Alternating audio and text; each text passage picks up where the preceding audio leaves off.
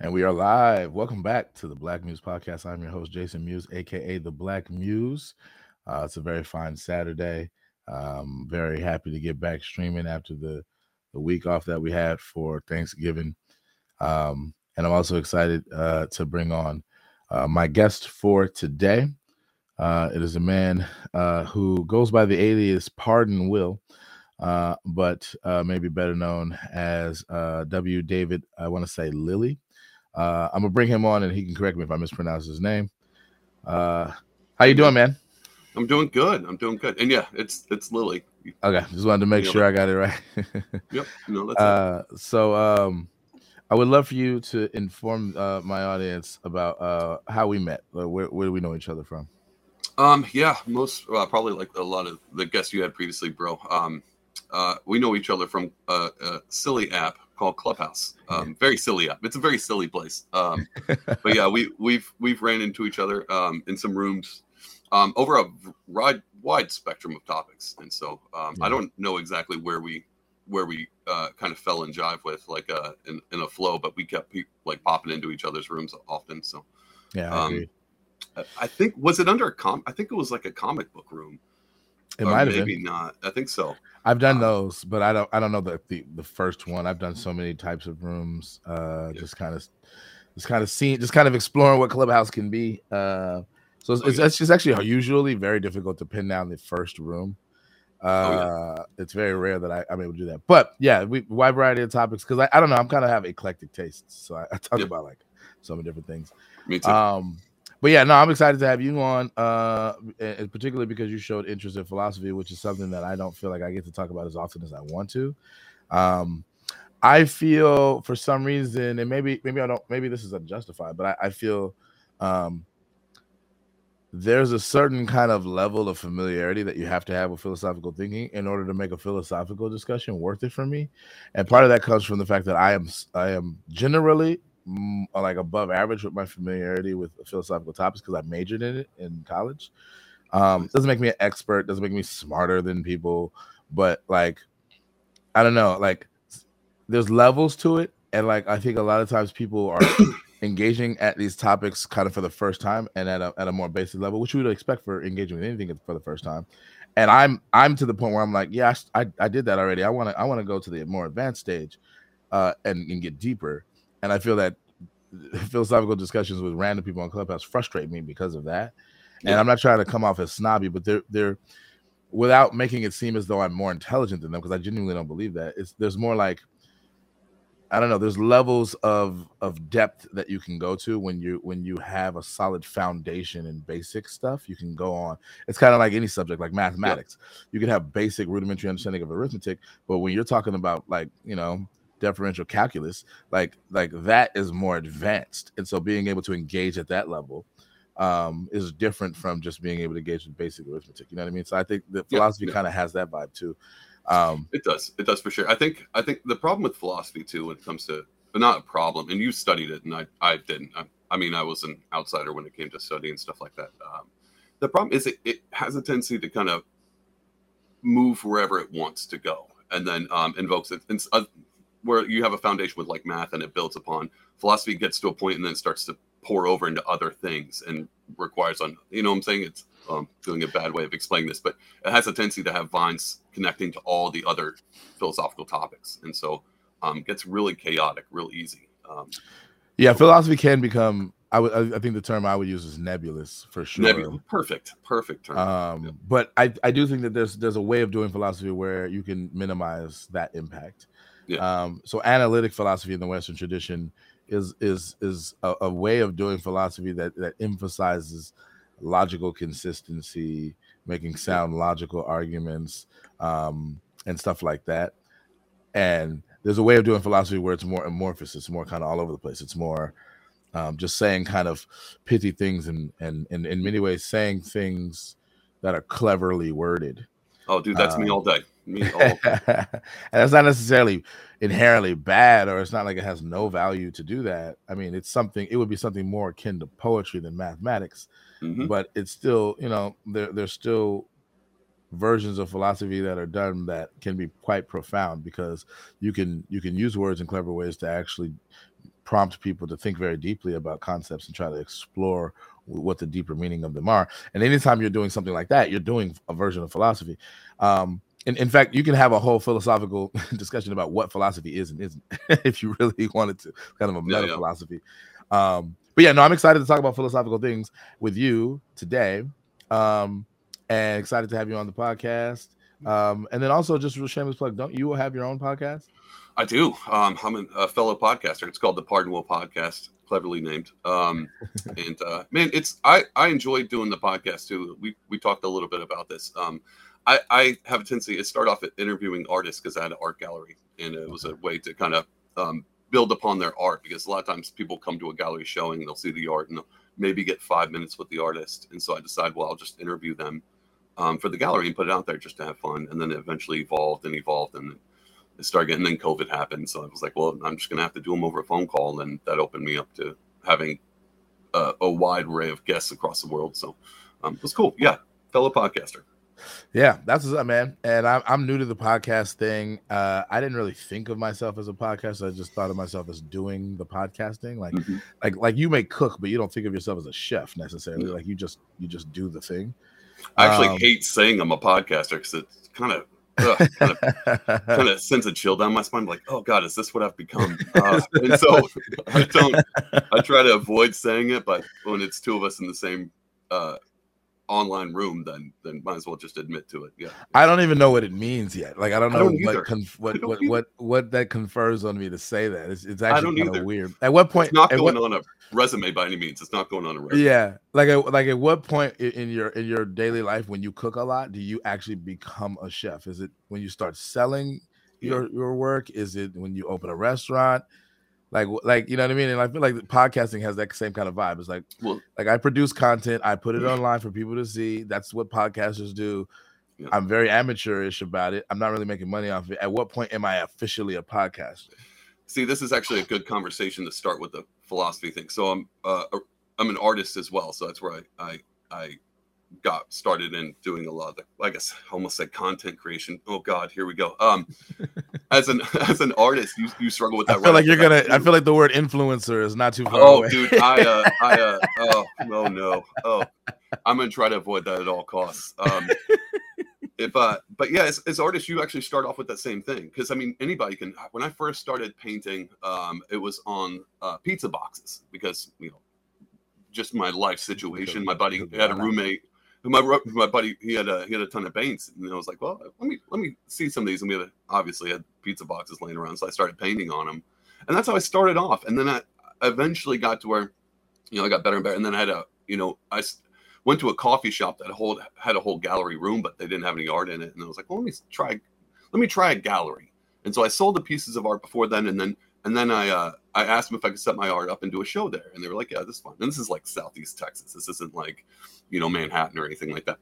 Um, and they let me do it. And so I was like, "Well, when do I become an artist? Is it after I sell a piece? Is it when I think I'm good?" Or is it after a gallery show? And I was like, well, now I've done all of these and I'm still a terrible artist, but I still technically probably can say I'm an artist. Um, so yeah, I don't know when that begins. I don't know when you cross that threshold of becoming something. Um, yeah. And it might just be, and, and it might just be the, when you want it. And what, and yeah, I, I agree with that. And what even the criteria is, it's not even clear to me that in order to become an artist, you have to be good. yeah, well, I would hope not, because that would shrink their numbers drastically. Um, and the, the other, the other thing is, I have a buddy of mine. He he actually went to school for art, and uh, I didn't know this term because I didn't go to school for art. I just I, am considered to what what's called an outside artist. For those who aren't outside artists, they don't know.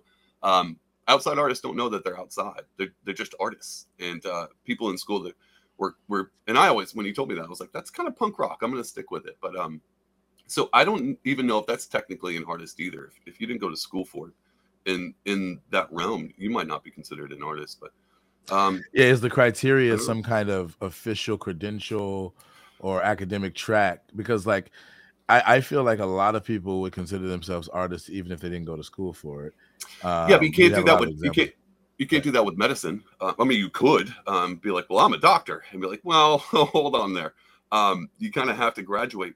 Not in the West, criteria. you can't. But I think that there are probably good reasons for us having certain probably standards. Uh, but they do they do have people in other countries that have private medical practices who don't go through the same hoops that our medical practitioners go through. Oh, okay. Um, yeah, in other countries because they don't have the infrastructure for it. They don't have the big schools and and, and stuff catered to it in certain third world countries. But they have people who still study medicine uh informally or maybe quasi formally meaning not in with an institution but like they have classes they have textbooks they have access to the a lot of the same medical information that that that we have here. Um so there's that. So that that's just that's that, that's just interesting. I know we're kind of getting off the main topic but yeah, I, I, think it's bad. i think it's worthwhile exploring this just because we're, we're we are going to delve into a kind of uh philosophical tract of trying to define things. And so yeah, this is kind of a nice warm up yeah, yeah crossing that threshold. Yeah, yeah. So and honestly, yeah, if anyone's listening and they run into an outside doctor, uh, I don't know about that one. Um, an outside doctor. Well, well, there would be a, it would be a that doesn't have a medical license that's recognized in the West, right? Um, but if if that's the only doctor that specializes, you know, no, I mean, yeah, but like official in some kind of official capacity. But if it's like a doctor in a third world country who specializes in some rare treating some rare disease, yeah. and nobody in the West does that, and you're desperate, I bet you you would you would probably roll the dice and be like, yeah, well, at least yeah, at least this person has studied that shit and, and maybe has had some success. I'll take some fucking some yeah. Eastern doctor. You know, it's funny. That was actually the theme of Doctor Strange.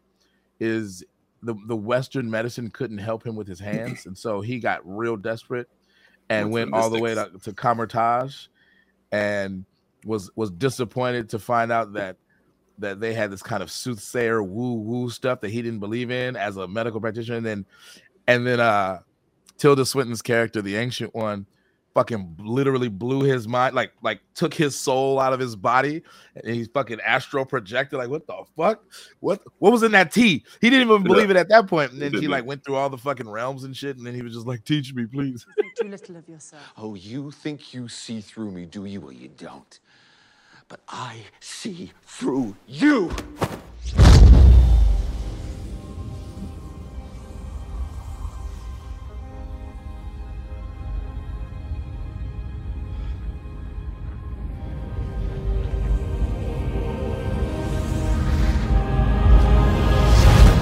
What did you just do to me?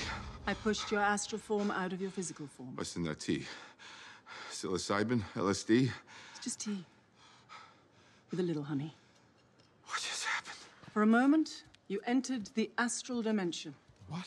A place where the soul exists apart from the body. Why are you doing this to me? To show you just how much you don't know. Open your eyes.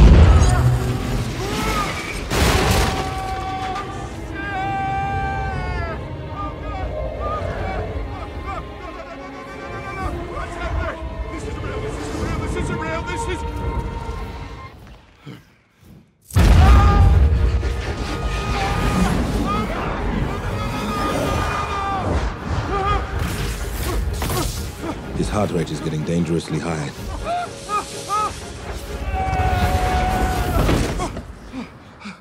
He looks all right to me.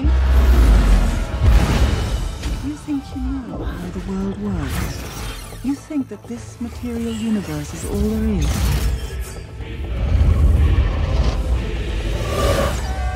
What is real? What mysteries lie beyond the reach of your senses?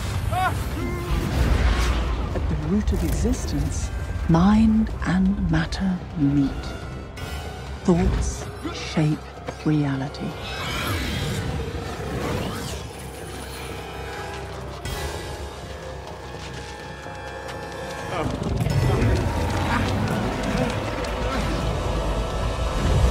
This universe is only one of an infinite number. Worlds without end. Some benevolent and life-giving. Others filled with malice and hunger. Dark places where powers older than time lie, ravenous and waiting.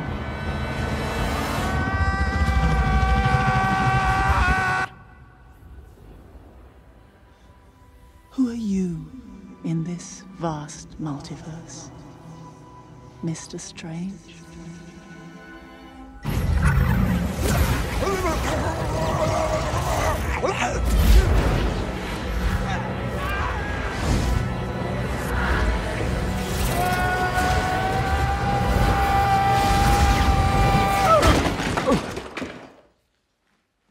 Have you seen that before in a gift shop?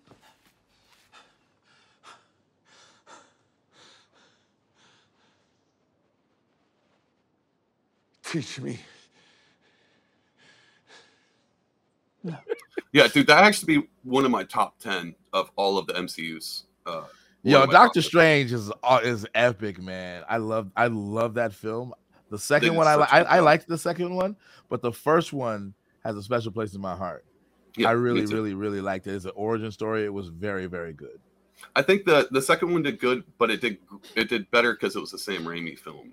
If Sam Raimi wasn't a part of it, I don't know if I'd liked it as much. Um, but because I just recognize a lot of that director in the film, so Yeah. yeah. Another sorry, we rabbit holed again. We rabbit Hey, it's it- it's cool, man. It's cool. We I I I, tend to go on tangents on these deep Yeah. Me too. all right. me, me too. So let's uh so we did a little warm up philosophy, which I thought I think is great. Um and I want to uh, transition us awkwardly into the topic proper. So we actually have come uh, to talk about I think a topic um that is is is in some sense fundamental to a lot of the culture war stuff that we're seeing in our contemporary politics. It's an ongoing debate. Um, it comes from olden days, uh, but it is continuing and kind of reemerging in various different ways in our contemporary times, and that is uh, the debate uh, between free speech uh, versus hate speech.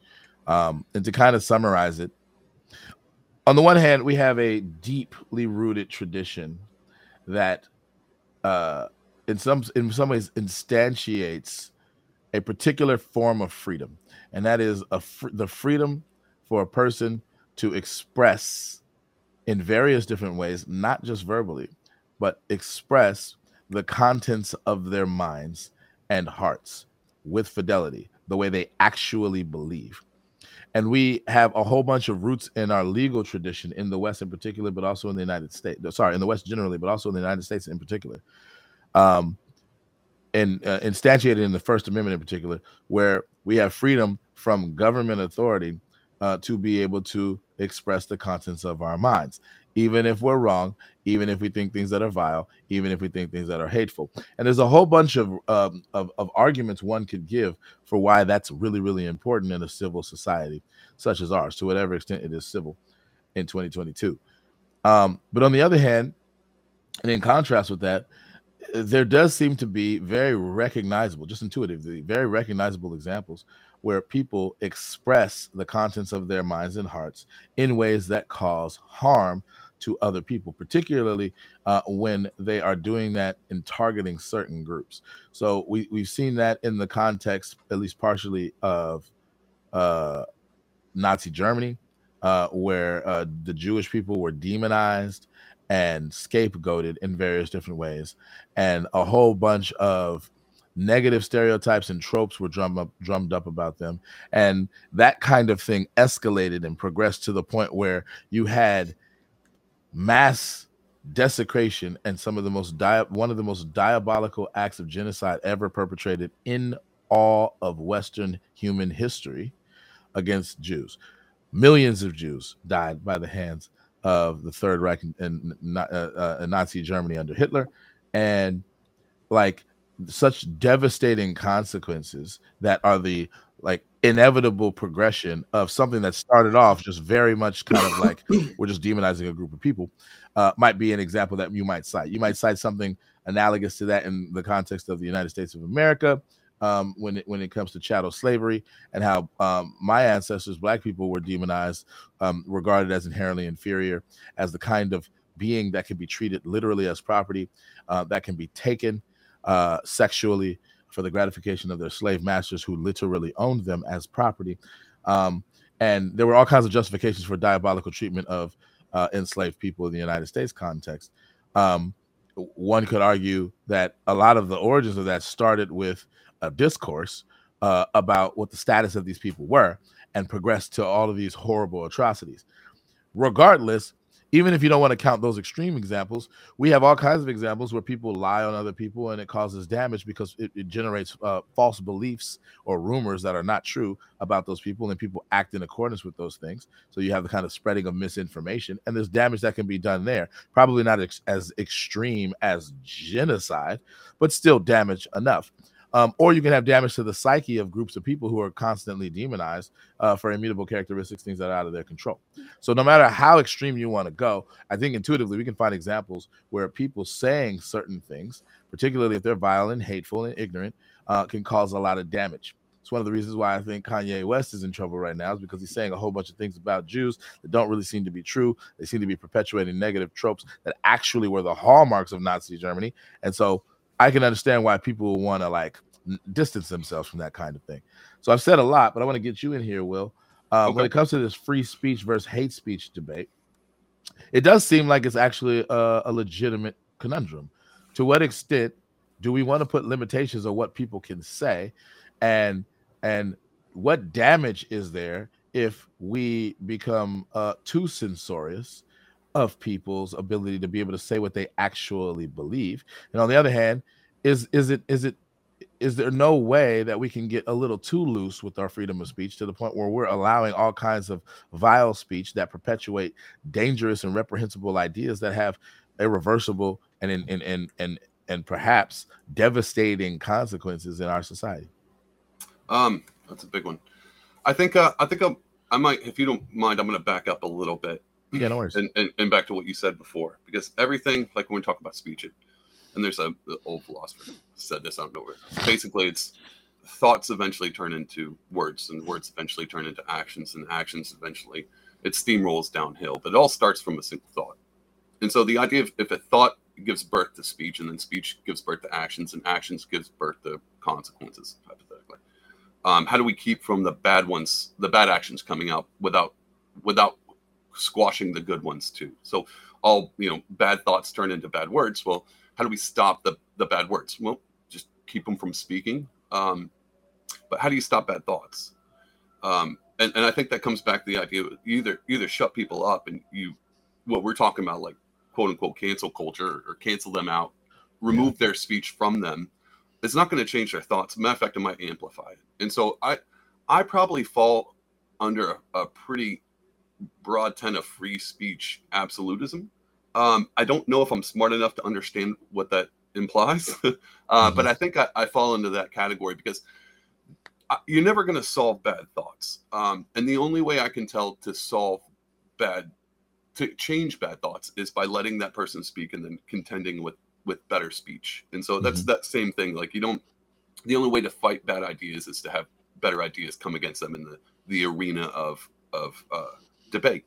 And so I think I think when it comes to free speech, this is where I'm starting off. I think you're never going to get rid of bad thoughts, but you can change them with with allowing them to come out. And so uh, I I'm all for free speech, even if it's hate speech, um, because I'd I'd like to know who's thinking what, and if if you curtail that with a cultural like even with the Kanye thing, I, I, I would rather Kanye say what he's saying now, so I know how to you know, whether I'm not going to buy Yeezys anyway, but if I was like, well, now I don't know if I want to wear his shoes. Um, mm-hmm. I, I like that. And then it also allows people who are close to him mm-hmm. to maybe pull him aside and go, Hey buddy, uh, you might be off the rails a little bit. Let's, let's, and, and so, but no one would know that. It's the same thing where you, you have a friend, you know, who, who maybe does something drastic and, you know, yeah. ends their life. And you're like, well, I wish they would have said something you know, I wish, yeah. I, and, and, we have a, a, saying with some friends that like, where I've, you've seen this online where it's like, I, would rather sit with you for an hour talking about your problems than sit for 45 minutes at your funeral, you know, like that kind of thing. And,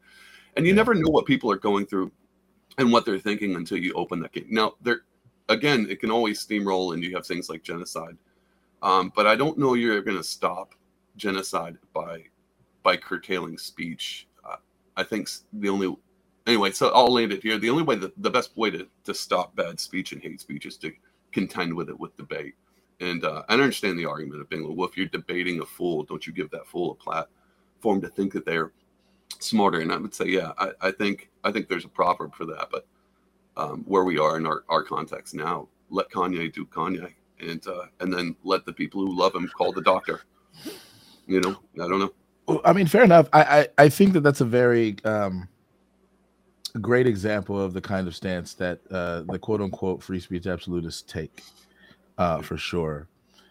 But I, I kind of want to invest us in this discussion in the controversy because I think that there's a genuine controversy here, and I think that it's not obvious which side is right. And I think that usually when that happens, it's usually because both sides have validity. Uh, Yeah. Both sides are partially right, but perhaps not all the way right. And it's not clear exactly where all the way right even is. So, for example, if Kanye, so Kanye West is uh, reportedly uh, guilty of perpetuating anti-Semitic tropes. Uh, most recently, he's he's gone into a more extreme version of that, um, and by professing, I don't know how sarcastically it seemed.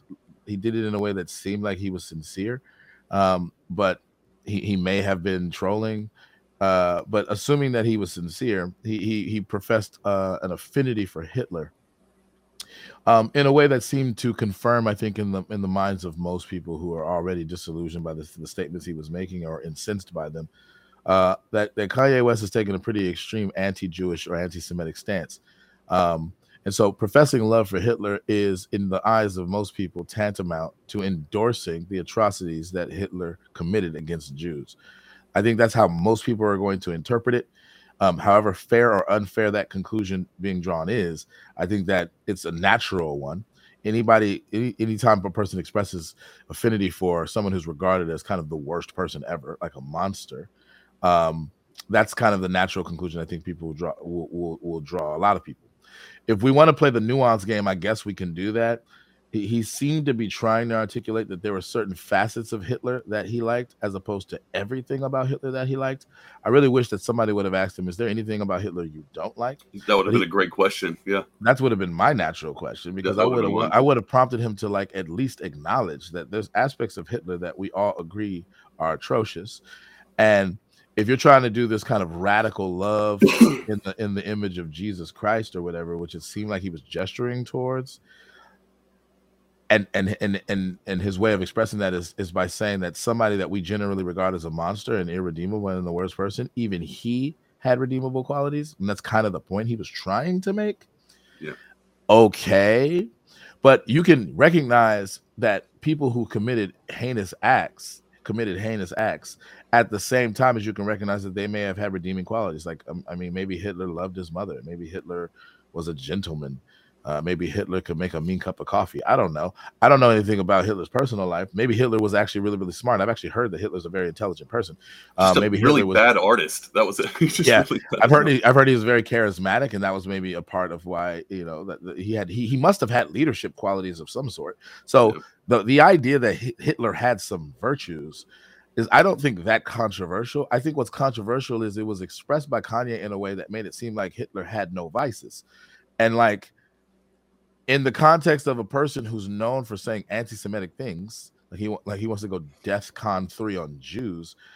Like it's not a good look. It's just the optics are terrible, bro. Like, it, like I don't know, man. And so it's hard to justify any of that, even if you want to be nuanced. But the idea that he has the freedom to say these horrible things, I think there's strikes at the heart of the controversy because because what people are concerned with is that he has an outside sphere of influence that most people don't have. He has a huge microphone and a platform that goes far and wide, despite efforts recently to censor him and deplatform him. And he's in, he's he's making an impression on some people in ways that may drum up a lot of controversy, particularly between the black community and the Jewish community, but just in general in our society, having kind of like anti-Semitic animosities being being drummed up, and those negative consequences, to whatever extent that they are happening or potentially will happen, could be cited as the ills of hate speech. That's why hate speech is bad. That's why hate speech needs to be curtailed. So you might give an independent argument of, of that kind of sort that says, look, if we can recognize um, a, a lot of consequences, negative harms that are that are that are the result of particular forms of speech, i.e., hate speech, then we can we can motivate a discussion about how do we curtail that. What do you think about that? Um, I think that's a good. See, there's a, there's a lot there that my mind, my mind was kind of running through because even on the idea of Kanye has a platform, um, and he could he could you know when he speaks, it's not like me and you talking on this podcast or you know in your living room setting. When he says something, it echoes throughout the world because of his influence, and that that echo can butterfly effect into something drastic happening. Right? That's that's very possible and very true.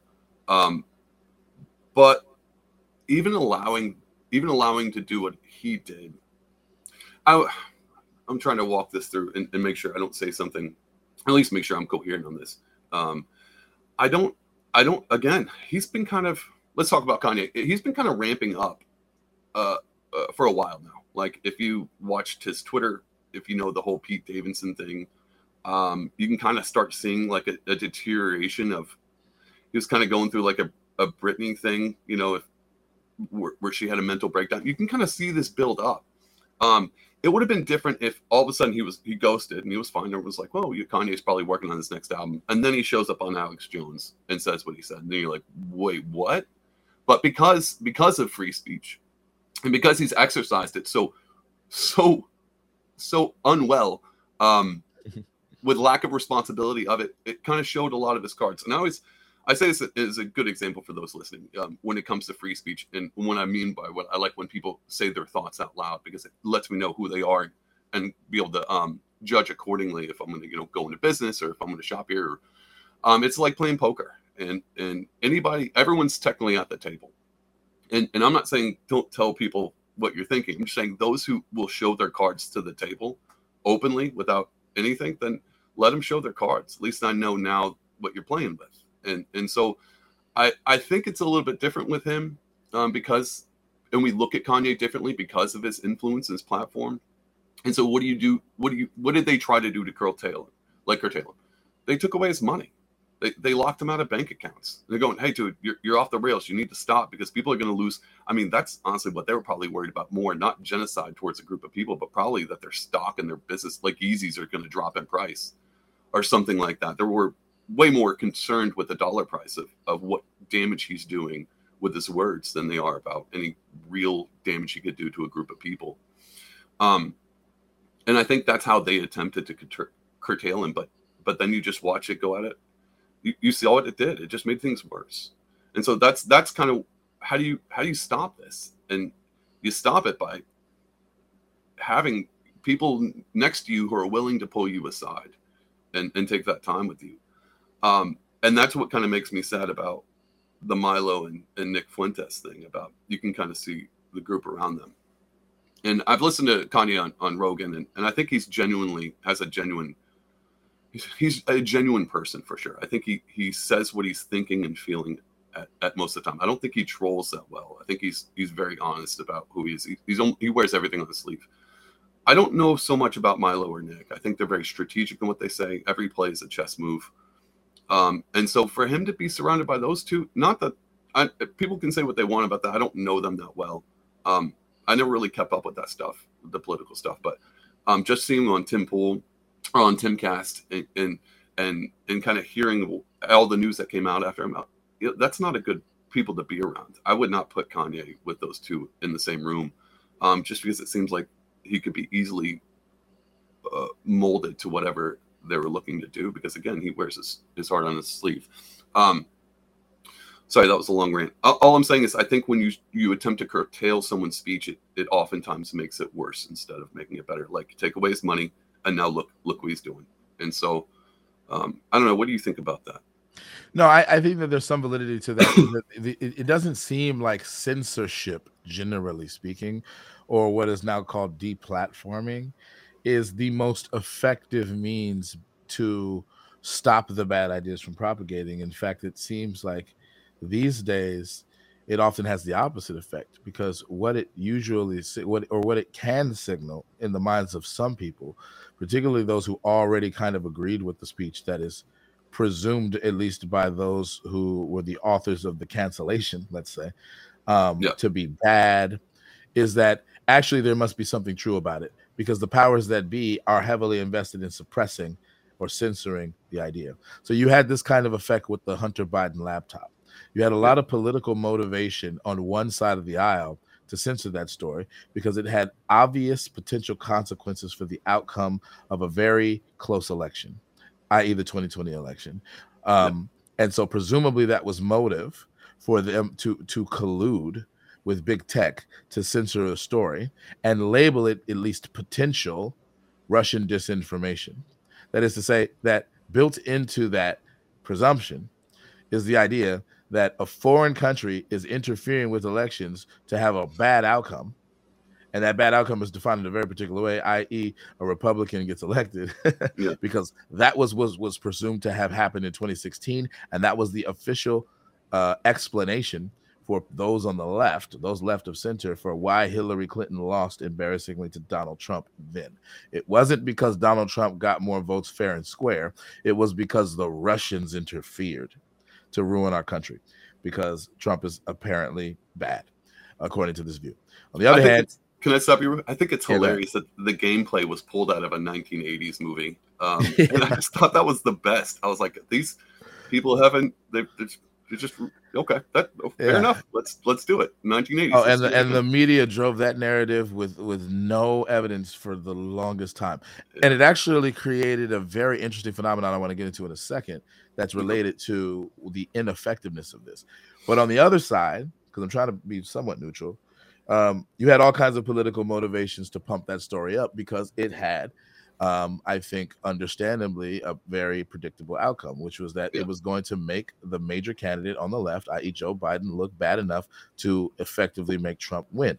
And the fact that it got suppressed by big tech became scandalous because it became obvious to those right of center, or at least this is their contention, uh, that dirty games were being played and that and that unfair forms of collusion that were politically motivated were being utilized to keep the masses, the voting populace, from knowing information about a major candidate that would basically decimate their chances of winning.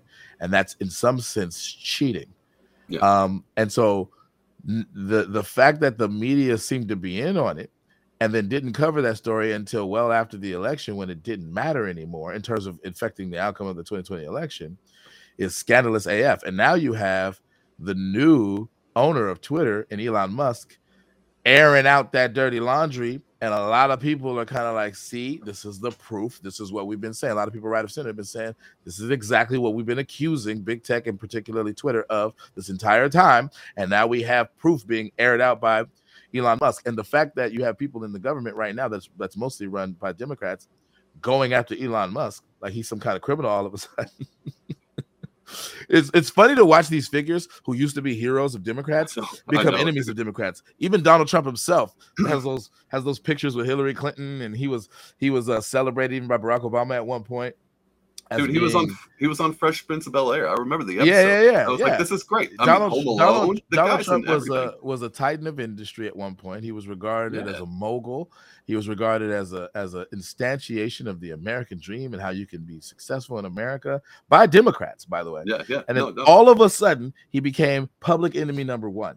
And Elon Musk is going through that kind of transformation right now. Like the media, the left leaning media in particular, has turned on him. The right leaning media is now favoring him, which is really weird because they didn't really like him that much before. I mean, I guess in some sense they liked him because he was a billionaire, and and to whatever extent they value whatever kind of you know rich capitalistic values he instantiates. I think people right of center did value that, but Yeah. like the fact that he was kind of posturing himself as kind of liberal, the kind of that he's trying to go green. A lot of a lot of people right of center didn't like that, and now they're embracing him because he is in, instantiating this kind of pro free speech stance. Yeah. I, I just I find all of that fascinating. But I've been ranting, but all that to say this: how this all this these current events interact with with the issue here is fundamentally the controversy is about what the proper limitations should even be. It seems that even the free speech absolutists like Elon Musk acknowledge that there needs to be some limitations on people's speech. And even in our legal tradition there's an there's tacit acknowledgement. There needs to be some limitations. You can't slander and libel people uh, one example that they give that I don't even know is accurate legally speaking is that you can't say fire in a crowded room. I don't know that that's even true, but don't I, know that you can't slander and libel people. The burden of proof is high for those, but you can't do that. Um, there's that's some limitation of speech, and then like you can't like do things like have child pornography I to whatever about to say extent that that counts as speech that you can't do that that's a limitation that i think is probably proper and most people would agree with. On Yeah. speech it is designed to protect children who are very very vulnerable in our society among other things right? Yeah. but where but but but you can also become too censorious. And so where's the proper line? What and, and to what and, and where and where does hate speech fit in terms of drawing the proper lines? Like fundamentally i think that's what that's it that's what's at issue and i don't think it's obvious what the answers are. What do you think Yeah, I, I don't think it's obvious at all. Um, and you brought up a good one because a lot of times, you know, that that child porn, the the art aspect of things, well, it's an art free speech, and I can do whatever I want. It's like, whoa, whoa, whoa, whoa, whoa, no, no, no, no, no. We we there is a threshold that you you have to cross, and I would say you're right. Even free speech absolutes are there's a line drawn in the sand somewhere in this, and it's hard to find it because because those things tend to waver. The, the difference between like the idea of um, you know, putting out someone's address to dox them, quote unquote, is not an idea you're trying to share. Um, it's an it's an intention uh, f- for an incitement to violence. Like that would be that would be like what Elon talks about. Like you can say what you will, but you will not incite violence. Um, and that becomes its own category because if you incite violence, well, what's the definition of incite? You know, and then and what is actually considered considered violence? And these things these things have been rearing their heads for a while now. Um, and I think our problem where we are today is is the widespread technology, the the ability to have that in everyone's pocket and in their hands, but without any real clear cohesion of of what means what. Um, as the world has gotten smaller with technology, we we we've lost so coherence, like a, a, a common language, a common ground. Um, we don't have that thing anymore. Um, even the idea of deciding what is violence. Um, I mean, you know, speech is violence. You know, remember that whole thing that was going down? Like, if your your speech is violent to me, and you're like, well, hold on, how is speech violence? Um, because it does me psychological harm. Is it so? Is it psychological violence? Just saying things? You know, Ben Shapiro, him walking into a podcast uh, convention is violent to somebody. His presence is violence. Um, these Yeah, words are it's a, a bizarre yeah go ahead sorry. Well, I'm just saying, like we've lost cohesion on the most simple, simple terms and simple ideas, and I think because we have no, we have no common ground to start off, like what you said before, like building the foundation, and then as as you get up higher, then you can go into more complicated things, um, and then kind of parse this out. But because the foundation has eroded, that we don't even know how to define things, because everything, and I have my own theories on this that we can get into, but, um, but because there's no social cohesion at a basic level um, all of this free speech absolutist stuff up at the top um, is going to teeter totter and fall over because we don't even know where to begin. Um, So it's kind of like starting, you know, trying trying to start from, you know, thirty thousand up and, and find your way down to the, the bottom is is where I think what we're doing right now. It, even podcasts like this, this is this is a good way for us to just kind of okay, how do we parse this out and pull it apart, Yeah. the threads to see where it comes together. Yeah, uh, uh, great point. I mean, we are exercising free speech right now. Yeah, Uh, in a very particular way. And if we wanted to, presumably, we could launch some anti Semitic tirades. yeah, we could easily. I'll do it right now. I'm just joking. you better fucking not. No, I will Um, no. cancel you right away. No, I'm just kidding. I, Um, I yeah, no, I think I'll But, be okay. gonna, presumably, we could do that. Yeah. Um, I could publish that on YouTube. I probably get a strike or whatever, but I could probably get away with publishing it on 4chan or some other source where people could see it. Um, I could share it um, with my friends uh, in, in various different ways uh, to try to, you know, um, uh, avoid various different tactics of censorship. Um, but like, even if I was censored, it's not clear that it would prevent, to your point earlier, that it would prevent the ideas from spreading. In many cases, what it does is it it motivates people to spread the ideas even further because Yeah. part of their argument becomes this must be true because the powers that be that don't want you to know this thing are trying are actively trying to suppress it because they Yeah. know it's true. And that becomes this kind of weird effect of like now the ideas are propagating even more.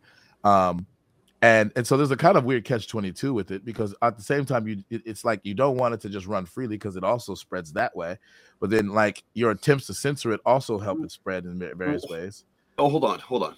Back up on that last point. I don't know if that's absolutely true. Um, I think light is. I know it's a cliche. Light is the best disinfectant, and letting ideas like that roam freely I don't know if they spread very well that way. Um, unless they're, and this is where it goes to like the powers of be are, are telling me to stop. That's that's an issue. You know, the quote unquote uh, powers to be um, trying to change the way people are talking is an issue, but they also back things up. Like if you look at Nazi Germany, it wasn't so much that people had this, you know, this one guy had this idea, and then all of a sudden he was out in the street, you know, giving his speeches, and then people started going, yeah, yeah, you know what, he's right. Yeah, we, yeah, yeah he's right. That's not what happened. Um, he was charismatic, and, and then he got power, and then he used the power to actually force what he was saying. And it's the I know it sounds like the opposite of you know the government saying, oh no, no, you can't say this, but it's not. It's literally no, no, no. You can't you can't say the the, the Jewish people are good people. That's not. You know what I'm saying? Like it's the same well, thing. And so if you like, let it run free. Oh, well, I, I, think I think it would be I think a better example to exemplify what people are worried about is like what happened um, with the discourse on Muslims in the wake of 9/11. There was okay. a very pernicious discourse in our American society that I shamefully admit that even I got caught up in as a very ignorant, stupid ninth grader. yeah. I'm serious. I'm, I want I want to I want to just be okay. open yeah. and honest about that. I adopted very bad, ignorant views about the motivations of Middle Eastern people and, and Muslim people in the wake of that horrific tragedy because I, in my very stupid ninth, ninth grader brain, saw this damage and I ate up what the what the, the kind of uh, discourse on it was, which was that these evil people who are quote unquote terrorists and hate America did this to us, and we need to go get those evil bad people. And some of them live amongst us, and we need to we need to search them in airports because they're suicide bombers and all that kind of stuff. It created all of these pejorative stereotypes of a group of people that I did not understand and I had no no frame of reference for why those views were problematic because I didn't understand.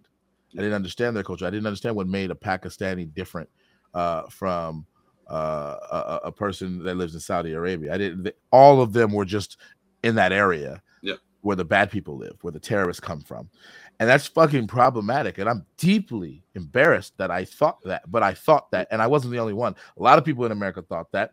That's why Middle Eastern looking people used to get the side eye at airports. That shit was a stereotype that was became yeah. pervasive and it propagated in our society, and it was driven in a lot of ways by the media and, and by a kind of uh, the government and, and, and by and by a kind of moral panic and and because it because it was re- reified by legit what we would regard as legitimate sources that have our national interests at heart it it it gave a kind of validation to a form of prejudice that to this day still negatively impacts groups of people. And i didn't understand that in my dumb ninth grade brain.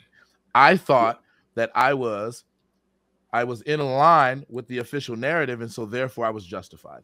And that that kind of thing is what people are afraid of. Dude, that keeps happening today, though. Yeah, but that's but, but that's not.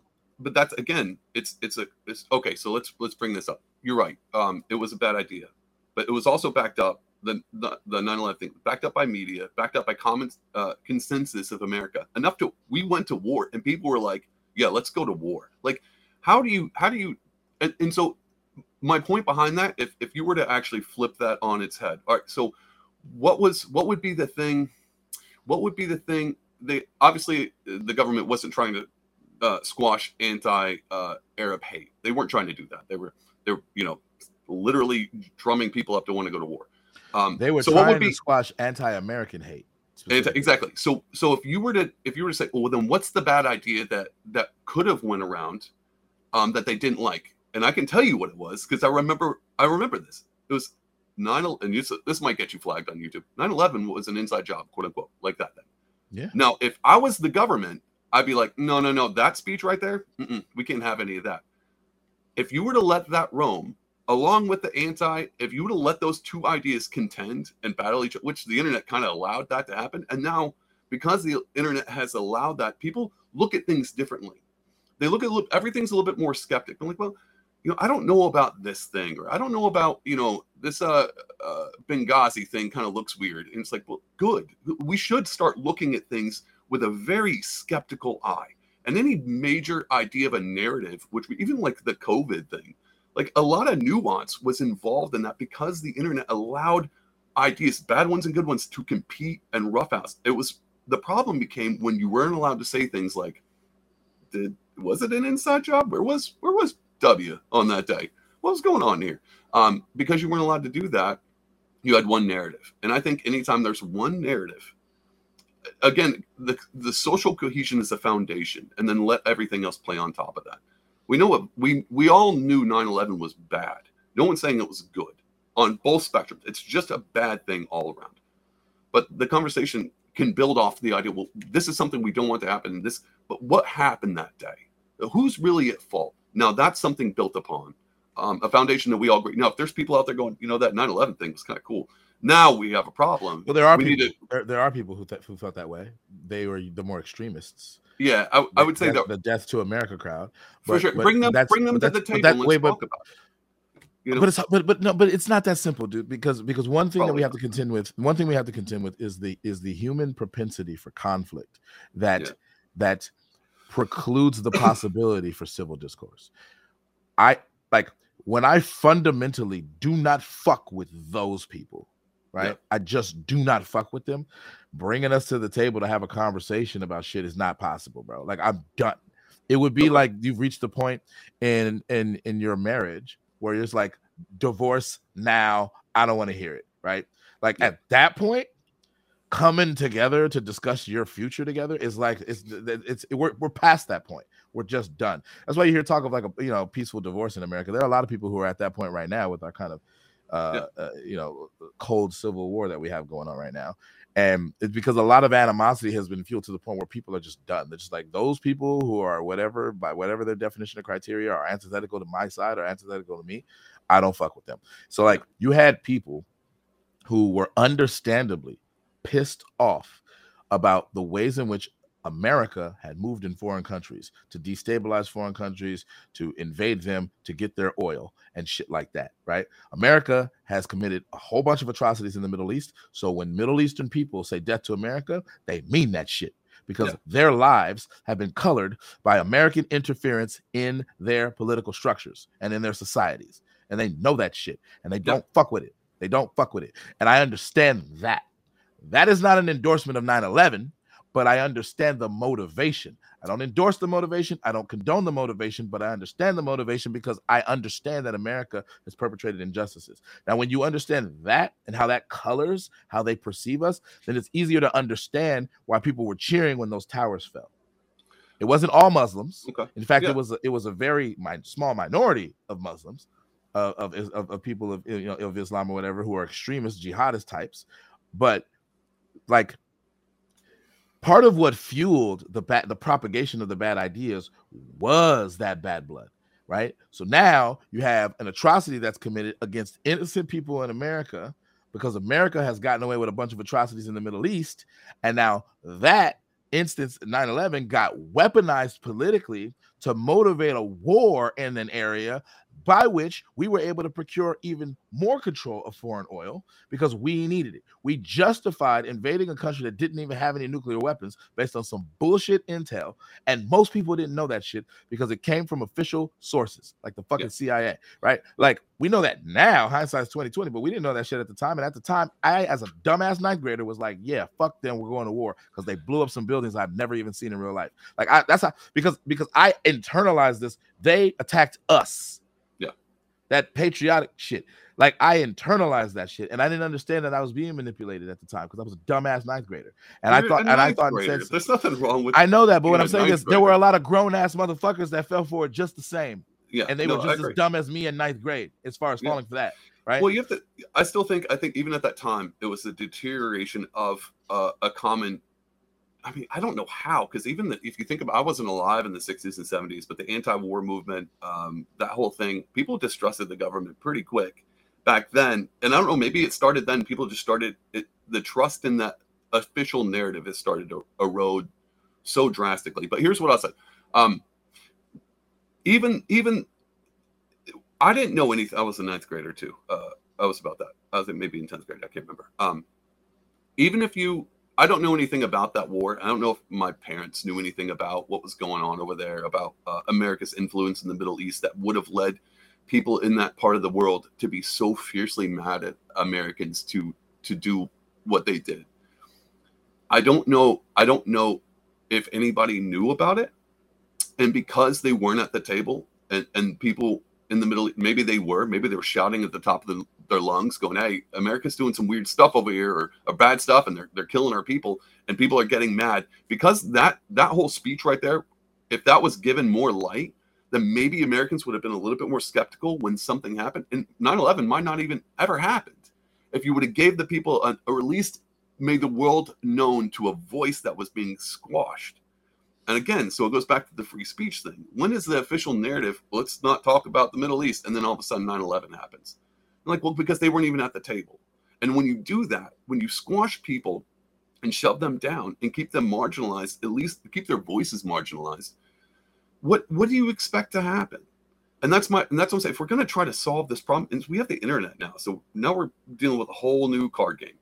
How do you how do you solve? You, you at least let the bad thing, let the voices be heard, and if they're bad, we the more you squash it, dude, the more you, it comes down to it again. The more you you silence people, the more they're gonna have to find other I- avenues to come out. You know, I, I hear. and I'm not justifying. Hopefully, I'm not justifying. You know, Yeah, I'm no, not- I, I don't. I well, don't now that I think about it, 9/11 was kind of no. I'm not saying that. Um, Well, no, I, saying I, I don't. I think that that would be too far. But what I what I am saying to, to try to tease out nuance is, America was guilty of perpetrating a lot of atrocities to Yeah. the to the groups of people who were motivated retaliate in, in a kind of retaliatory fashion to do that thing. That thing that they did in retaliation is not justified. It's still bad, but we understand what their motivations were because they were retaliating in a certain way. If you understand that context, then you can understand their motivation. That's not the same thing as condoning it, right? So that's the nuance: is understanding the motivation for an atrocity, but not condoning it. Like and that that's and that's yeah, and that's where I am. I would never condone the murder of innocent people because America did some fucked up shit. America needs to pay for the fucked up shit that they did. They need to be held accountable. But you don't murder people and like because then it becomes. I mean, in microcosm, it becomes the same thing as like gang warfare.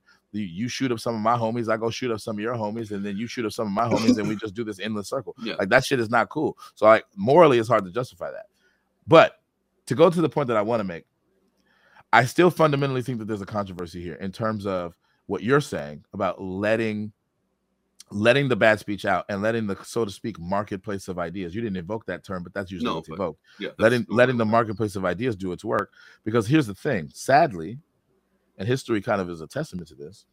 It's not even a guarantee that the good ideas are going to win It's in the marketplace of ideas not. and and and and and we're talking suppression and media tactics and government manipulation aside just pure laissez-faire marketplace of ideas is not even guaranteed that the good ideas are going to win out. Um it's going to be a function of the collective intelligence that we have.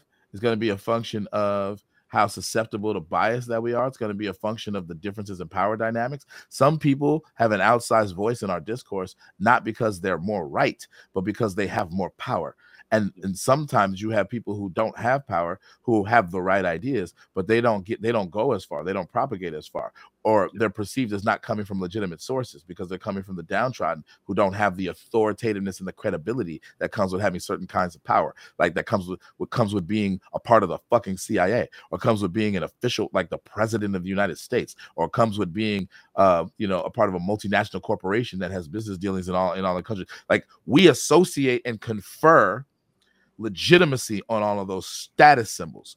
And regular motherfuckers like you and I on the internet are not going to have that same status symbol. Now, now to, to complicate things, to your point, we're we're now seeing a generation of people who are who are who are looking at this generally speaking not universally more nuanced and they're recognizing that just because you're the CIA doesn't make you right we got examples historically the CIA has been full of shit we got examples recently of the government saying a whole bunch of shit that didn't add up like the Uh-huh. fact that coronavirus supposedly didn't leak from a lab and now all of a sudden it looks like yeah that shit might have leaked from a lab and on top of that the US government was was funding gain of function research under Dr. Fauci that looks bad like like and then all of like like there's been so many things that were like dismissed as like conspiracy theories that turn out actually is probably true. Like that Yeah. kind of shit people recognize that shit. And like and bo- on both sides by the way it's not just the right it's the right more now in contemporary times but the left has a whole bunch of examples of when the government the left-leaning government told us some bullshit and they're like bruh that shit ain't true. And usually it's be, it, like the, the left will recognize the ways that we had official narratives in terms of why we were in foreign countries doing certain things, like we're policing the world or we're trying to like Mm-hmm. spread democracy. But really, we were trying to get some oil, or really, we were we were trying to make sure that we're the only ones that have nukes, or Yeah. really, what we were trying to do is we were trying to like open up another fucking military base and destabilize the fucking the communist party of some whatever country because we didn't want them to ha- challenge us and, and our superpower uh status like we we have all kind or, or or or we wanted to control some kind of economic system that to our benefit like like so people on the left are even disillusioned by all of that to the extent that they know any of that shit because democrats have been warmongering for decades and now you have this weird flip that a lot of these a lot of these anti-war leftists are now like pro-Ukraine. It's shit is Yeah. weird. I'm like, what is happening right now? Like, but also you have people on the right who are like all for limited gov- limited government and stuff like that, and they were calling for like like Uh, big tech to be like reined in and like big government to step in and be like, hey, big tech, you can't do that. Like, like, like there's been 180s on both sides, bro. And I can go, I can go more with, with Republicans how they've switched up. Uh, but I don't want to talk too much. I want to get you in. What, what, what do you think about all of that? I said a lot, but what do you think about any You of that? I was thinking the whole time, man. I think you're spot on. Um, and again, I think again it goes back to the narrative.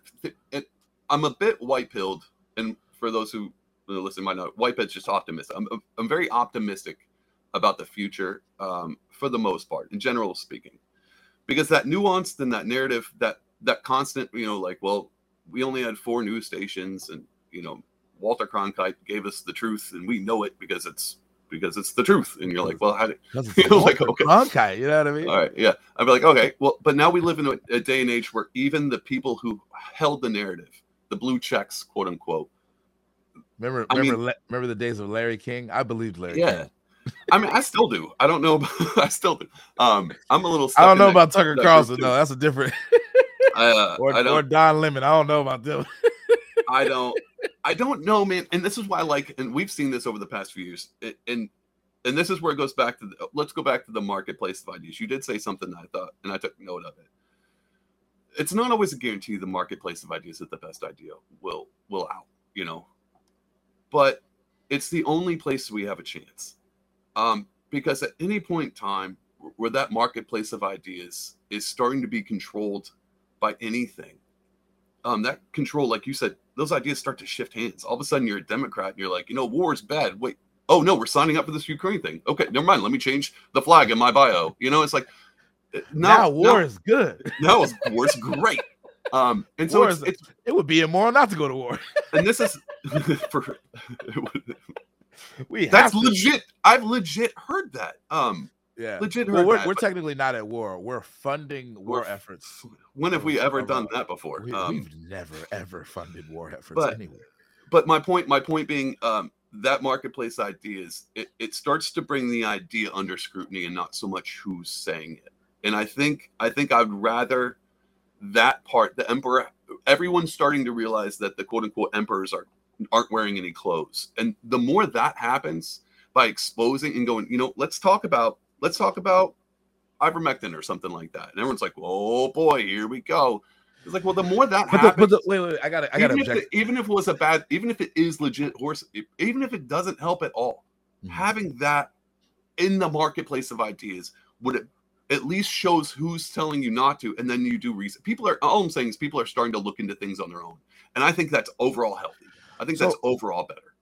epistemologically, I, I I think to steelman you, epistemologically, I think there is some value we can recognize in the presence among among all of the ideas we can choose from of bad ideas to whatever extent we have the ability as a collective Yeah. to distinguish bad ideas from good ideas because what the presence of a bad idea would do is it would it would inform us about what not to do Yeah. and so that that can be epistemologically useful right Mhm.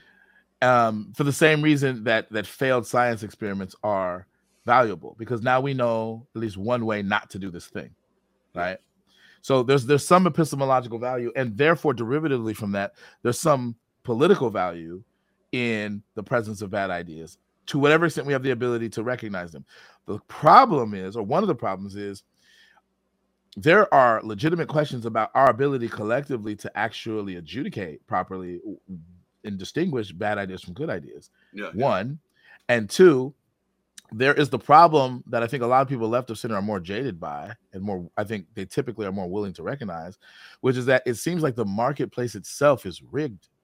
It Mm, seems like yeah. there are outsized influences in the marketplace that don't make it level. And it and and it has biases built into it for certain kinds of ideas to get a bigger weight than they deserve. And if you're and if and, and if that mechanism is itself corrupted, then depending on that mechanism, doesn't make it makes a lot less sense to do that.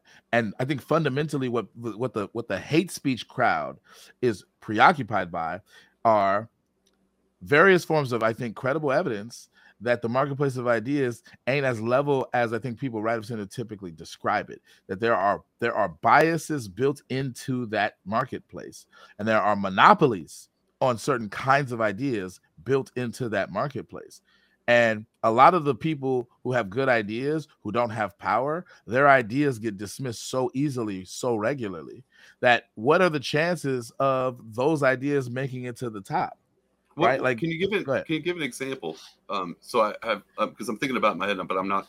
I don't know a good So- one that I can base this off. So historically speaking, we have um we have we have the concepts of slavery. I used this earlier, right? Okay, So yeah, yeah. there there was an there was a very dominant idea that we call now white supremacy. That there was something um, inherently superior about being white, and and and by contrast, that there was something that made you inherently inferior if you weren't white, particularly if you were black, and and that and that there were all kinds of politically motivated and economically motivated justifications for why you get to treat a person with dark skin in certain ways because it legitimized an entire institution that we depended on economically for various different reasons for an extended period of time. It had all kinds of social implications, etc., right? And political implications, right? That that very bad idea was dominant for an extended period of time, partly because there was an outsized weight given to white people who promulgated that idea and who benefited from that idea. And all of the people who were black who repudiated that idea, and even some of the white people who were in the minority who repudiated that idea and challenged that idea, they didn't get that same level of of impact on our discourse for an extended period of time. Right? That might be one historical example of how Yeah. bad ideas got raised to the top and better ideas got suppressed. Right? Well, And what it if- would be well- go ahead. What if what if it wasn't raised to the top? Because we're talking about a biased marketplace for sure, but it doesn't seem like bad ideas got raised to the top. It seems that the bad idea was at the top, and then slowly over time, the good idea fought in the marketplace and found its way to the top, and now has expunged that bad idea for the most part, and now sits supreme. And I say that because it seems to be, and we saw that in our day and age, we saw the internet come about. I was both of us, I think, you ninth grade. We were both born before the internet. But before Yeah. then, even another example that I would use of the good ideas moving to the top is before the internet, really what we saw was the printing press, which happened about 1500. And at the same time as that happened, you have the Catholics and Protestants splitting. Um, and that caused a ton of damage on its own. You know, Catholics killing Protestants, Protestants killing Catholics, and so on and so forth. But that was the difference of, of another marketplace that was biased.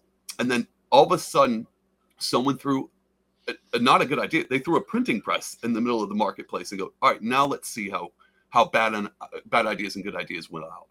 And when you do stuff like that, and then you you rehash uh, rehash it up with like the internet, this constantly seems to keep coming up in, in our civilization. And I'll say this because it seems even no matter what, if the marketplace is going to be there regardless, even if it's biased or even if it's counterweighted with someone sitting supreme, as long as we constantly have that, you know, the reevaluation or someone throwing a printer press or the internet or Twitter, as long as we keep having those wrenches come in, it seems that society and life has gotten better over that time. Like gradually gotten better and better and better. I know it's a dumb argument. I'm just saying, in a wide spectrum of range, civilization has gotten is is is better now than it was a thousand, two thousand years ago because of the marketplace of ideas was allowed to win. Um, But and that's I- why, I not there's a- only because of that. I'm just saying that Yeah. seems to be a common. but there though. may be a uh, there may be a an alternative explanation. So I, I do Okay. think that there uh, intuitively that there have been there are a lot of ways in which our society has improved. So for example, I cannot legally be uh, owned by another person uh, as a black person, and and and and the idea that white people are inherently superior to every other race is is, is fallen out of popularity, way out of popularity, to the point where anybody who espouses that idea now is likely to receive overwhelming disdain from most people, even white people. They don't fuck with that shit. Yeah. Even to whatever extent they have unconscious biases, they would never explicitly like praise a person who thought something like that. Yeah. Most white people wouldn't. Um, sadly, we have a minority of people who think that, but most people don't. So that is an improvement Yeah. from the days that I'm talking about. The fact that I can't be held as a slave, and uh, uh, outside, I guess, of the context of being a convicted felon, um, as a black, and, and it's definitely not even by race, because anybody who's a convicted felon can be can can be treated that way, whether they're white or not, um, is an improvement in some in some sense, even though it's not perfect. I get Yeah. that. However, an alternative explanation might be that actually what happened to make the ideas race to the top is that all of the things that were suppressing those good ideas were removed, right? And and and that's what I'm saying. And the, like the biases that are that were built into that and had implications for the power dynamics, right? Those got slowly but surely chipped away at and reversed over time. Well, how did now you how, can say how did they how did they get removed or chipped yeah, away? so you could what I was gonna say is that you can say that part of the mechanisms of chipping away at those things was the fact that the good ideas started to win out slowly but surely over time. I don't mind that. But what I'm trying to point out is the fact the fact that the system is capable of being corrupted in such a way as the bad ideas were able to be at the top in the first place is an indictment of that mechanism in general. And the if, if it could if it could be corrupted in the past, why can't it be corrupt now? Oh, I see what you're saying. Yeah, it, I'm not saying it's not corrupt now. I'm saying over time it's it's evolving to become better, and I, that's what I'm saying. I, I think I think I don't think it's perfect. Right? Obviously, it's not perfect. We're having a conversation about this right now, and and I mean we have Twitter, so we can understand that this is not a perfect system. We're actually trying to figure out me and you right now, trying to figure out what is the perfect system. Where's the threshold? Yeah. I'm just saying because of because of you know a thousand years ago or the or uh, you know fifteen five hundred years or whatever. Um, with the printing press has led us to this conversation right now. And I'm just saying, like, I, I don't think there was a, a marketplace at all. I think there was power, and the power kept kept ideas where they wanted to be. And as soon as you opened up a marketplace like the internet or like the printing press, or people started people able to start talking about things, you know, Martin Luther nails 95 theses on on the doors, and everyone's kind of walking by being like, what is this monk talking about? Oh, I didn't, I didn't, I can't Well- read the Bible. You know, stuff like that. I'm just saying, in, it's a simplistic idea. I okay, I I'm want to push. saying- I want to push back in a very sincere way. This is not me Okay, playing yeah, devil's advocate, which is, I actually think that every marketplace is involves power dynamics. There is not a, Oh, such a yeah. thing as a marketplace without power dynamics. easily. Yeah. Now you can you can devise a marketplace in theory where the power dynamics are more or less even or equal. Um, but I don't think that marketplaces are inherently designed that way or inherently are constructed that way. In fact, I think historically we have a lot of evidence that most marketplaces. Now we're talking about one of ideas, but I'm just talking Yeah. about marketplaces as an abstract idea, concept. Like market, most marketplaces are actually really robustly defined by the the the prevailing power dynamics of their time. And I think that that's no less true now in 2022 than it than it was back, you know, in the 1600s, 1700s, Yeah. Uh, when slavery was alive and well in the United States. Um, now, I think that the power dynamics are not the same, exactly the same. There, there's been a lot of different shifts in various different ways, but I think that there are whole, that whatever the prevailing power dynamics are, and however they lean, and however they're lopsided now in 2022, they have an impact on which voices get heard Yeah. now in 2022. And so that to me is an is an undermining fact that people who are preaching the marketplace of ideas as a solution need to contend with because because I think a lot of times they're they're naive about how corrupted that marketplace can be. Yeah. Uh, yeah. You, I think I have a, a bad answer. if that makes sense. I mean, hey, we're just trying. Maybe I maybe Yeah. I have a bad answer to maybe my I actually- worse. I no, I think you're right, but I also don't know if I would. This goes back to that. I don't know if I would actually want to remove that power dynamic completely because we talked about this. We all know that there's some things that shouldn't be said online or should be shared online. There's a threshold, and if you remove all power dynamic, that power dynamic's probably number one. It creates a vacuum. Someone's going to take the spot, and number two, you don't really. This is this is why I'm a terrible libertarian. I'll tell you why. Um, is I, I think when it comes to freedom requires the people participating in freedom to take up an exorbitant amount of responsibility Mhm. and i don't know if people are inclined to want to have that responsibility um and so uh, so we tend to sell off our freedoms with with the government taking over the responsibility and so we, or, or at least society there's certain rules that you can can cannot do even in the marketplace of ideas there's certain ideas that we're just we're not going to tolerate. Um and i don't know if that's bad. Again and i Well, think this I agree. I, I agree. I, I, I and this comes back to and this is why i get real weary of anybody who's like nope free for all.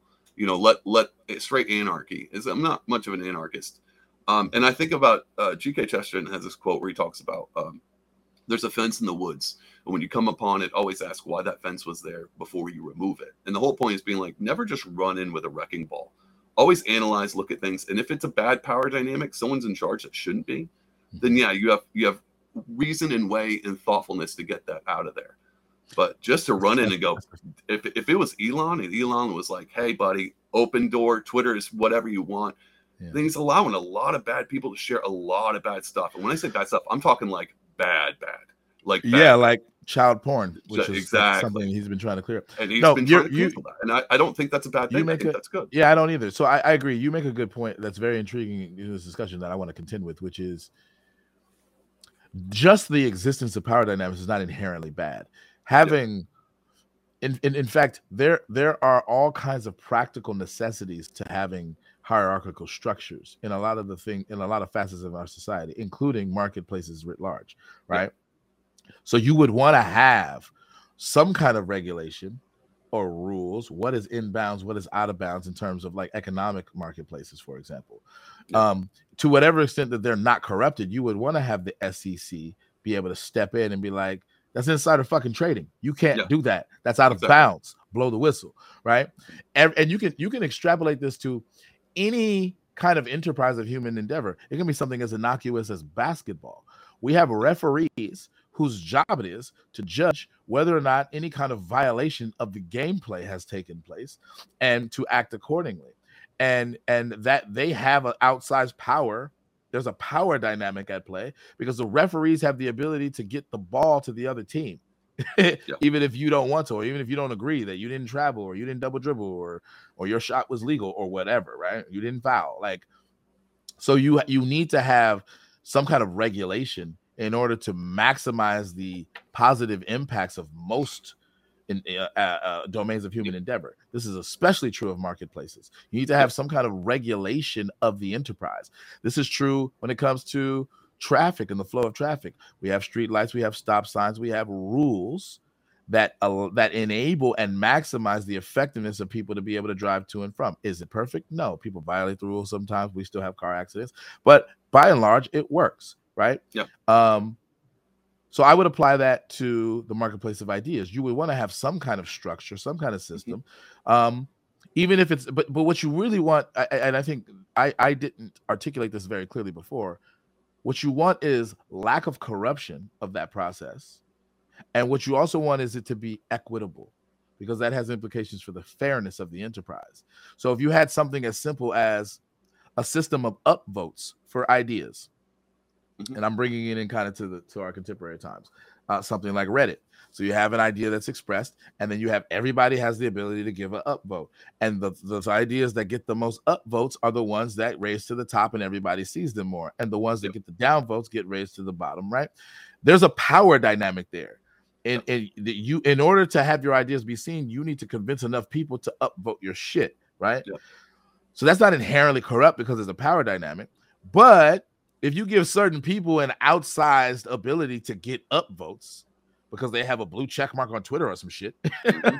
yeah, yeah. right? Then That's you're legit. playing, That's legit. Yeah. yeah, then you're playing games of power dynamics in a way that's not necessarily equitable. Mm-hmm. What justification can you have in giving some random motherfucker with a blue check mark who who got that shit because they know some people, as opposed to with actual merit, they actually earned it. They actually demonstrated maybe um uh, an above average competence in their ability to be a reporter or their ability to source information or whatever, right? Yeah. Like that is the corruption that we don't want right? So the power dynamics, it to whatever extent there's inequity, they got to be justified typically by competence, or an outsized uh, you know like like a propensity for leadership or a propensity for competence that's like higher than the average person then we might justify the inequity in that sense in the same way that we justify the referee's ability to take the ball from a certain team because their whole job is to regulate the enterprise right? So we give Yeah, them yeah. certain powers that other people can't have. And this is the same this is the same thing with our division of powers and the structure of our government itself. We give the Yep. president certain powers that nobody else has but he doesn't have all the power. Congress has powers the president doesn't have. And then you have the ju- the judicial branch the supreme court in particular that has powers that neither of those two have. So that division of power is justified because we don't want any one of them to be corrupt and if one of them's corrupt the other two can compensate that that that is built into the very fabric of our society is it perfect no we still have government corruption but like we have the ability to curtail that corruption built into the system Yeah. yep. right so Yeah. like i so I, I think I, I elaborated maybe a little bit too much but i think your point struck a nerve with me because it pointed out uh, one very simple thing which is that that power dynamics are not inherently corrupt they're corruptible though and we Yeah. want to make sure that to whatever extent we have power dynamics that they're justified they're rational and that they preserve the equity that's possible in that domain Yeah. what do you think about that Uh, I, I 100% agree. Um, I think that the government was a good example. Um, actually, I like the Reddit example too. Um, I think that works at least as, at least if, if a society function, it kind of gives a voice of going, okay, we're all, we're all thinking the same thing. Maybe if we're not saying it, and then when someone you know posts a Reddit and then it gets a ton of upvotes, you go, okay, so maybe, maybe, maybe I'm not alone. Maybe this is a, a good idea, and you start to look at things a little bit differently, even if it wasn't your idea or if it's not something you would be most inclined to um, to look at. And I like that. I I don't know if you're ever gonna. There's that idea of utopia, like the the perfect system, the incorruptible power dynamic. I don't know if that's ever going to be possible. Um, and I think because I, I believe people are people have the the uh, propensity of corruption themselves. So un- until people become righteous in in some divine sense, all man together in the Garden of Eden or something, then maybe. But even then, corruption was allowed. You know what I'm saying? That was. So what's your power dynamic? i agree i I- I- agree with that Do you see what I'm saying? I'm just saying But the I- power dynamic is people. I well, I would well, part yeah, partially, but but but like part of what makes it equitable is is if every person has an equal say. Yeah. Right. And and Yeah. and that's that's kind of fundamental to a democracy. That that's Yeah. kind of what we Yeah. like. I Um, agree. However, what I wanted to point out was to the point that you just made. Um, even even if it's not possible to to achieve the utopia, I think it can still serve a purpose as an ideal to strive towards, right? In the same way that I don't think that there are any perfect people, but we can have an idealized version of what it means to be a really good person. Mhm. And that person would uh, presumably be a perfect person. And I'm not perfect. I've already made mistakes. So case closed. I'm not perfect. Yeah, yeah. but Yeah. striving towards that ideal is still is still valuable. And so so the idealism even though idealism can become its own kind of it has its own pitfalls Yeah. but i think the where it goes right or where it's useful is you're striving towards something. You're trying to get as close to the ideal as possible. And i think that that's what we want to preserve in terms of our ideals in, in the context of how we how we how we function as a society. Is we is we have certain ideals of democracy we have certain ideals of civil discourse we have certain ideals for equity um, and freedoms and liberties. Sometimes these things even clash, but like striving and trying to get as close to those things as possible, I think is still valuable. I think so, and I but I think it's naturally going to happen.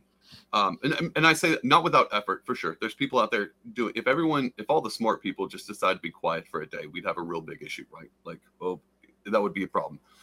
Um, and I say I say that as an I'm one of the people that would be talking the loudest if that ever happened. Uh, there there's an idea. What you're saying is is good because there's a math uh, there's a math thing. There's a name for it where there's um you know a, a steady straight line and a line that's uh, lean going, and they're they're they're consistently moving closer together, right? I don't know As- if you know. asymptote.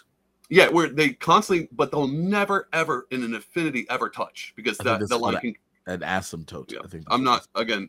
Oh, if I only, I only remember that from like I was like tenth grade or something, and it had Yeah. ass in it, and that was the funniest shit to me. I was very immature tenth grade. awesome. That me too. asymptote. I was like, Uh, I'm sorry, what did you say? She's like asymptote. Can we like, study this I will every never? Yeah. forget this word.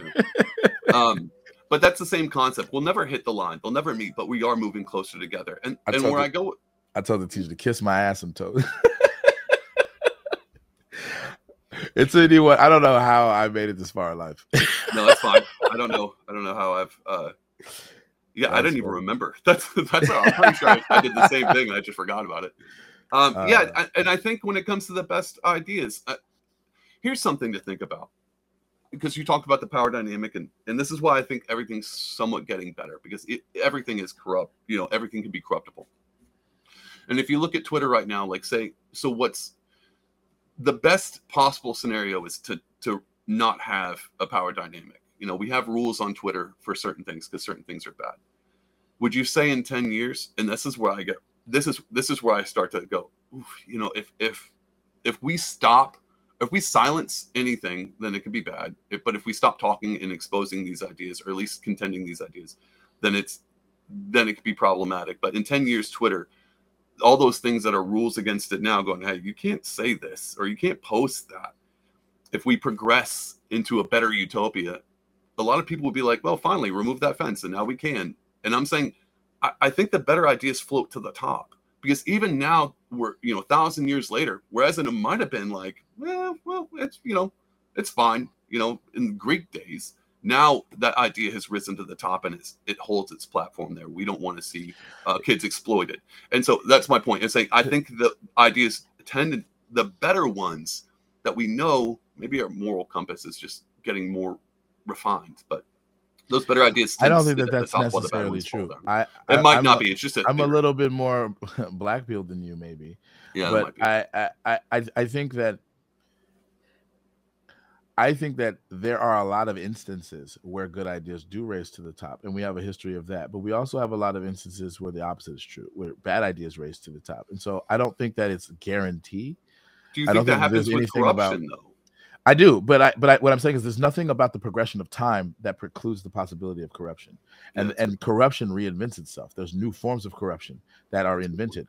So one of them is that instantiated into the very ecosystem of Twitter itself. You had a situation pre Elon Musk where a certain political faction had an outsized influence on the discourse and they were and they were leveraging that power to promote people who are ideologically aligned with them and then lying about it and now are being exposed for it. Now, there's no guarantee that Elon Musk is going to be, in some sense, uncorruptible. He may be corrupt in the other direction. He may be corrupt in a different way, right? Because he has different interests clearly than the people who formerly ran Twitter. Doesn't mean that he that doesn't mean that Twitter's going to be perfect all of a sudden. Um, it's still corruptible under Elon Musk. It may even be, it may eventually even be corruptible in the same way as it was before. I don't know, Yeah.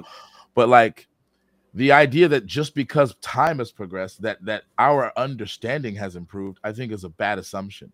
I think that there are so many things that that make it possible for us to go awry in our contemporary times particularly when it comes to our ability to evaluate and determine what ideas are good as a collective and what ideas are bad.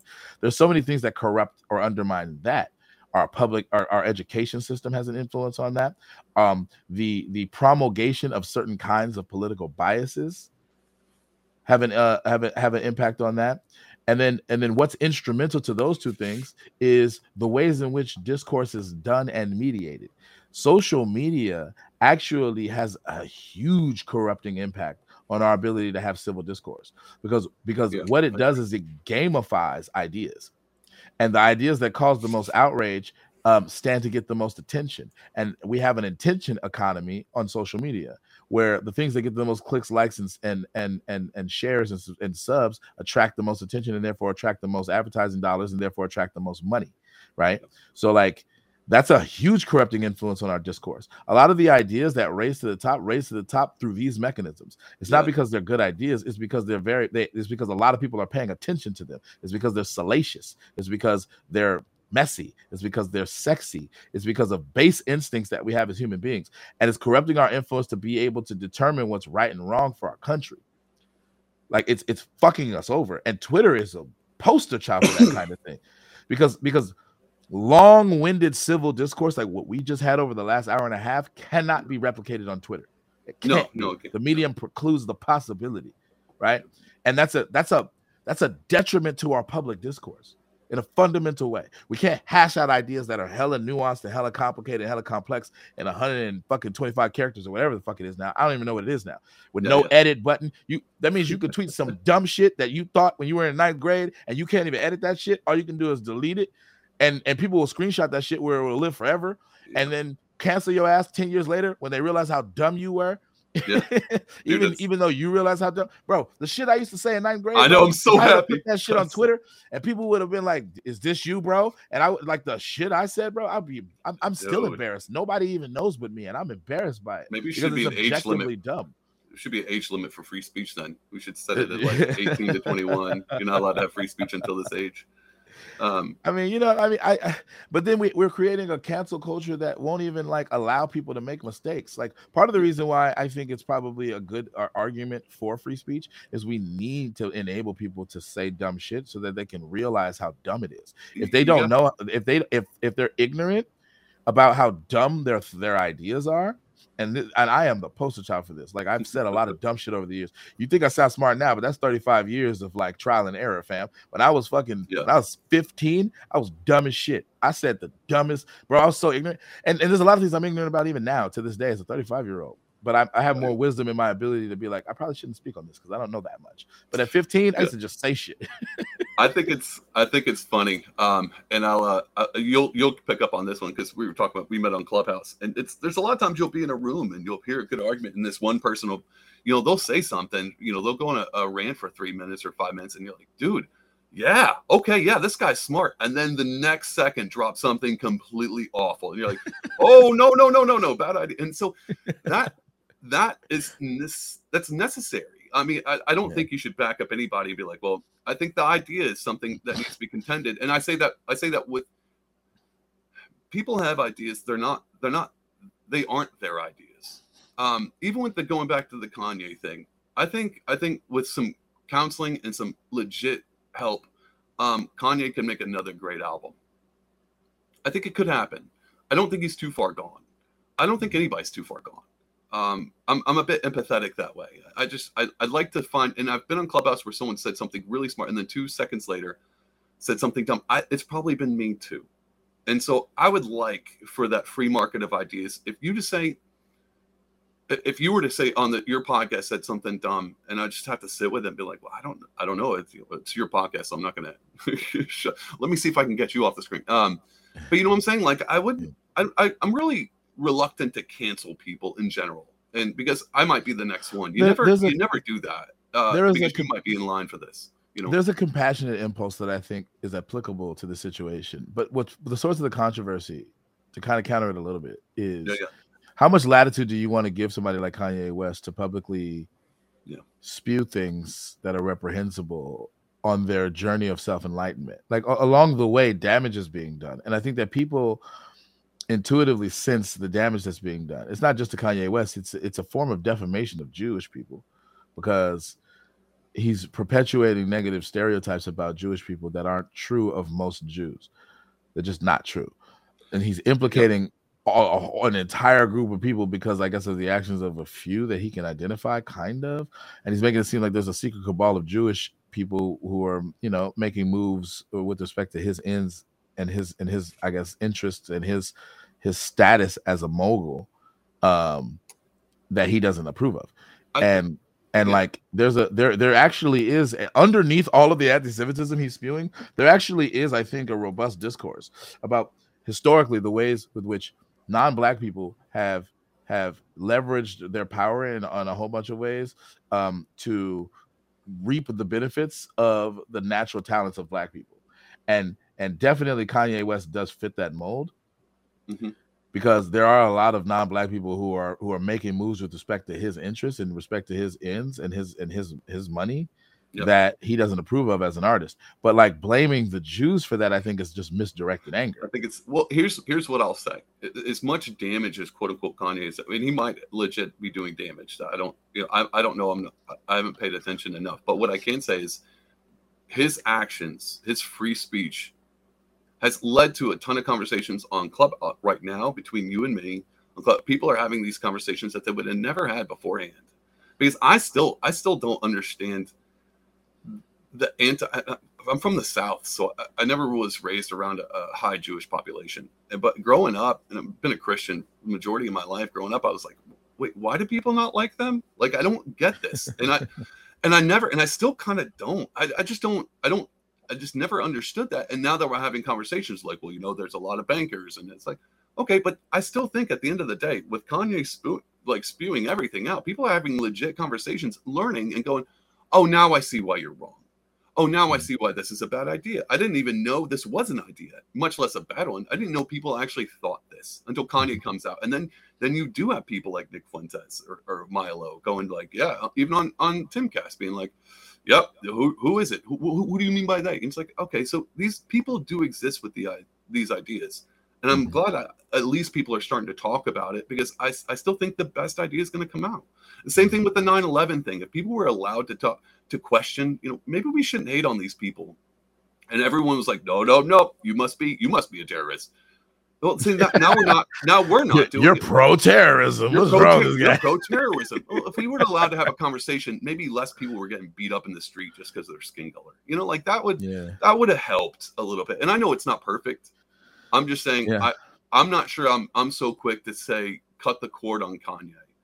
Uh, or anytime someone steps, I mean, he stepped way out of line. Um, I just feel bad that people are using it as entertainment. But what is me, what is it?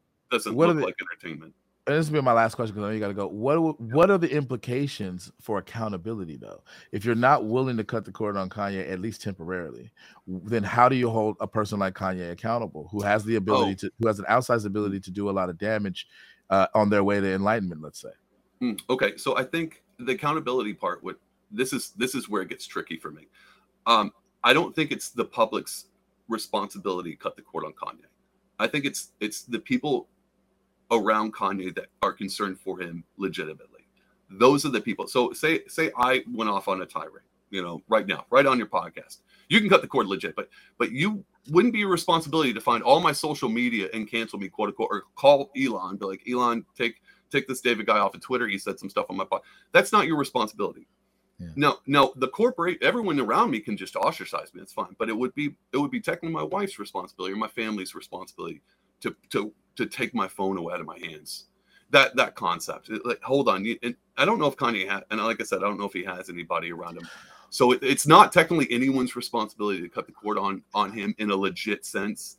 I just but I, there are there are some interesting implications about that stance because people have freedom, freedom of association and, and, mm-hmm. and, a corollary of that is a freedom of disassociation. If they don't want to associate with you, they don't have to. If, if they even if they're a business, also, yep, that's a form of speech too. So people have the ability to repudiate your speech with their speech. Mm-hmm. So it, with with these freedoms preserved, to say it's not my responsibility is one thing, but I do have the freedom and the ability to move that way.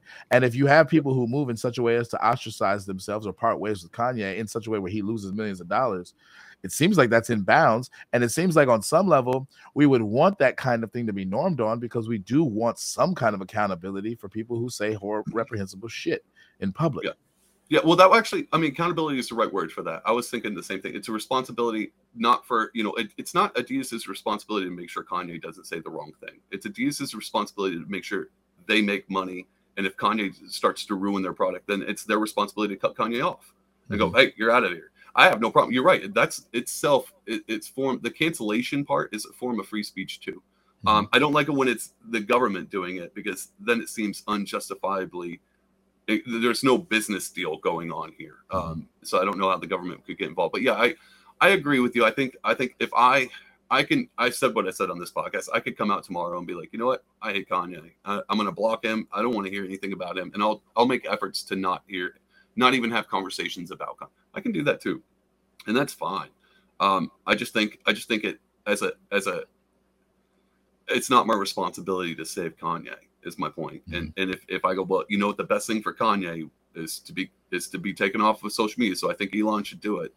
Mm-hmm. Okay. But again, it's not my responsibility. I don't think it's Elon's responsibility. Well, it might be. Um if he violated I think he violated something. I don't know. He got kicked off of Twitter, so he violated something, and I remember Elon saying he violated something. Yeah. Um, so, but that doesn't surprise me. Um, but yeah, that's my that's my stance. I don't know if I don't know if it's my responsibility to curtail your voice to censor you Um, I think it's my responsibility to hold myself accountable and the people around me accountable. You know, if it's my best friend and he goes off the rails, then it's it is my responsibility because they're my best. You know that kind of thing. Um, I just don't. I don't think it's. I don't think it's the world's responsibility uh, up to hold Kanye. You know, and hold his Yeah. hand through it. I don't know. Uh, hopefully that made sense. Hopefully I didn't No, just it- it did. podcast with a rant. No, no, no, no, I did. I, I thought the conversation was very uh, uh free flowing, and, and we're gonna wrap up here. I was actually gonna uh get into some heady stuff with uh by reading John Stuart Mill's arguments Oh, from Stanford. Encyclopedia of Philosophy, but I'm not gonna do that because we're I ruined that. no, no, you didn't ruin it. It's just Okay. that the conversation didn't go that way, so it Yeah. didn't seem like know, I'm not gonna force it.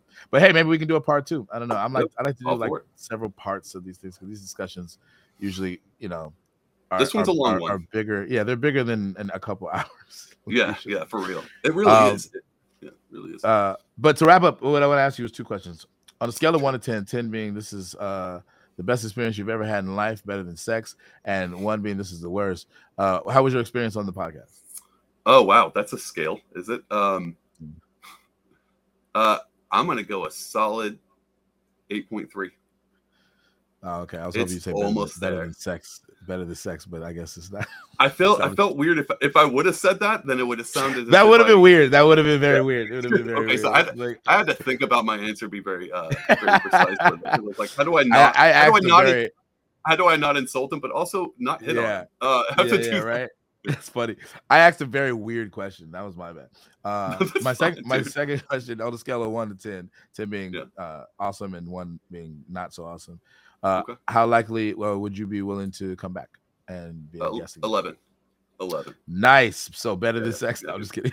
No, that. We go get actually yeah, coming coming back would be better. Never mind, I'm not gonna say it. Uh, yeah, dude, it was a great time. I really enjoyed it. Uh, it's Yeah. fun. Dude, I love this. Yeah, this is yeah. yeah, man. Uh, same here.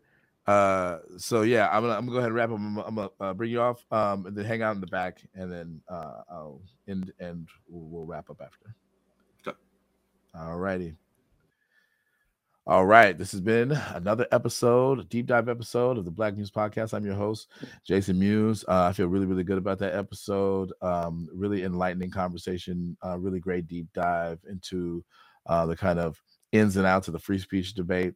Um, if we do a part two, I think I'm going to delve a little harder on hate speech and trying to um, uh, uh, elucidate the intricacies of that and why people feel the way they do. But this was a great, I think, first part uh, to an ongoing conversation. Um, so, with that, thank you all for watching, and I will see you all next time. Peace.